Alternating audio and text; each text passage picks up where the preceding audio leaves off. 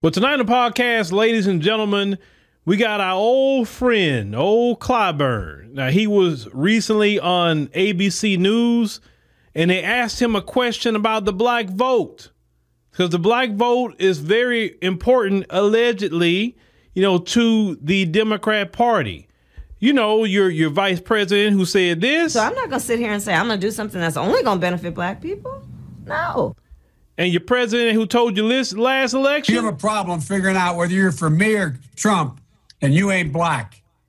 Every time I hear that, that just gets on my nerves. And I'm still trying to figure out why y'all ran out there and voted for that man after he disrespected black folks in that manner. So, of course, Clyburn is out here being a surrogate for Biden instead of Biden himself going out and talk for himself because you know he can't really talk. I mean, you really want to watch Biden? Let him go before the press conference. Let him do that. He can't do that. They shooing him off. He just started talking about some stories that he don't like. What? Well, anyway, I want you to hear what Clyburn had to say about the black vote this time. Because last time on CNN, he said he was concerned. He was concerned, but he wasn't worried. So let, let's go ahead and listen what he said about the black vote at this junction. How concerned are you when it comes to the president's ability to reach black voters? Uh, the president has an approval rating of 65% amongst black Americans uh, age 50 and up, but that drops down to 32% amongst black Americans under the age of 50. Are you concerned? I'm concerned with the reporting of this. Yes, when I see those numbers, you know, I, my goodness, if there's any truth to the numbers, which I don't believe them, because I talk to black people all the time. Uh, I have three black daughters. They tell me differently. Uh, my grandchildren tell me differently. So I don't know where those numbers are coming from, but when you ask a question and someone is basing their opinion on incomplete information or misinformation, and we, the other side seems to be pretty good at misinformation. We know what happened in the last election. They didn't stop when the election was over. It's still going on now. So there's a lot of misinformation going on out here. There are a lot of things being said that's just not true. And I think that we are going to break through that uh, when it goes one on one. We'll see what happens after the South Carolina primary. So Clyburn is still trying to toe the line. He still don't get that black Americans, and they clearly had the age range that said you 50 and under he has no support. we talking about Biden. And 50 and over, he had some support. But I will say this because I have a lot of people who's 50 and over have told me, say, hey, Phil, I just need to, you know, let you know something. I'm not voting for that dude. He said, because I see what he's done. He said, I'm voting for the couch. Or some of them say they voting for Trump. He said, so please don't think all of us is supporting Biden like that. We're not. I say, and listen, that's good. I'm glad to hear that. I'm glad you guys are speaking up now and saying about not supporting Biden. I just want to see that in the numbers on election day. Clyburn says he don't see it. He's talked to his daughters. Uh, sir, your daughters don't have the pulse of black America, sir, because you reared them. You reared them to be Democrats. And Democrats can do no wrong because your daughters benefits from the Democrat Party. Not black people, but your daughters or grandchildren, etc. So yeah, they're gonna think the Democrat Party is awesome. Why wouldn't they think that? I mean, all the money that you have been funneled for years, all the kickbacks you've been getting, yeah. I mean, shoot, I guess so. But black America isn't getting nothing out of Democrats. See, the individual black politicians and their families, they get broke off. So, yeah, you getting millions of dollars funneled to you. Sure, you would think Democrats the best thing ever. But the rest of black America get pocket lint from the Democrats. Matter of fact, they get pocket lint while they watching migrants come across like a standing army and getting resources that belong to them given to the migrants.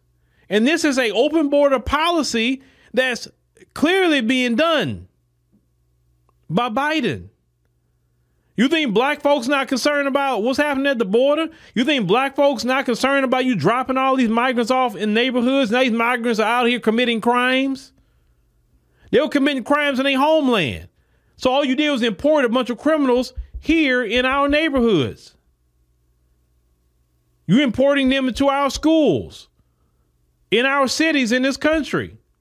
Yeah, black folks are upset by that. Clyburn, maybe you should go to Chicago and go talk to the black community out there and see what they tell you. But see, one thing about you Democrats, you don't want to talk to black people. You don't. You insulate yourself with the, the shields, but you don't want to talk to real black people, everyday black people, black people that's getting up, going to work, raising their children, sending them to school, trying to make ends meet. You don't want to talk to them black people. It's always these handpicked. And notice when they do talk to black people, it's these young college kids who don't maybe know some, but they don't really know, or they may not know their history like that. But but Clyburn won't come talk to me because Clyburn know I got something for him. I'm not gonna disrespect him. I don't disrespect no guests that come on my show. I will let Clyburn speak to the end. But I will let Clyburn know, sir, Biden has done nothing, nothing, nothing for black America. He is not securing our borders. Greg Abbott and them have to do it. Now, the Supreme Court decision, they said, forget that decision. We put more razor wire out. So now you have 25 governors in the United States that is assisting and supporting Texas. So now you talked about Biden that you was going to heal the soul of America. You was going to bring America together. You have 25 governors supporting Texas action on protecting the border. That's nearly half the country, sir. You have divided the country way more than Donald Trump could ever have. But I thought Donald Trump was the person that divided them. You did it, uh, Biden. And what happened is these open border policies. And every time in these primaries, they keep saying the same thing. The migrant crisis, immigration, and the economy is the two things that people are concerned about. Just the other day, I saw a video, I think no today. They literally had a terrorist come across the border and he was brazen. He said, You don't know who I am, but you're gonna find out who I am. And yeah, they found out who he was real quick. He was a terrorist. Walking across the border. But that's but that's but that's what we supposed to go vote for in 2024. More of that. Like I said, y'all not gonna be happy. You black folks especially who who love Democrat you're not gonna be happy until one of them them them terrorists come across and do something major in America. Then you're gonna be crying. Then you're gonna be like, oh, what they gonna do it? Oh no, because you wanted a guy that support all these open borders. You want a guy that harm your neighborhood, take your resources away. Just recently heard Brandon Johnson in Chicago he he was you know they tried to keep it on the low that, that he had a panic attack and was hospitalized because Brandon Johnson is stressed out. Brandon Johnson trying to keep a cool face, but that migrant crisis is, is doing him doing something on his health. All you got to do, Brandon Johnson, say no more sanctuary city. You got to go. Listen, let me tell you something, Brandon Johnson. Don't you let Clyburn, don't you let Biden and them uh, uh, put you underneath the ground, stressing you out.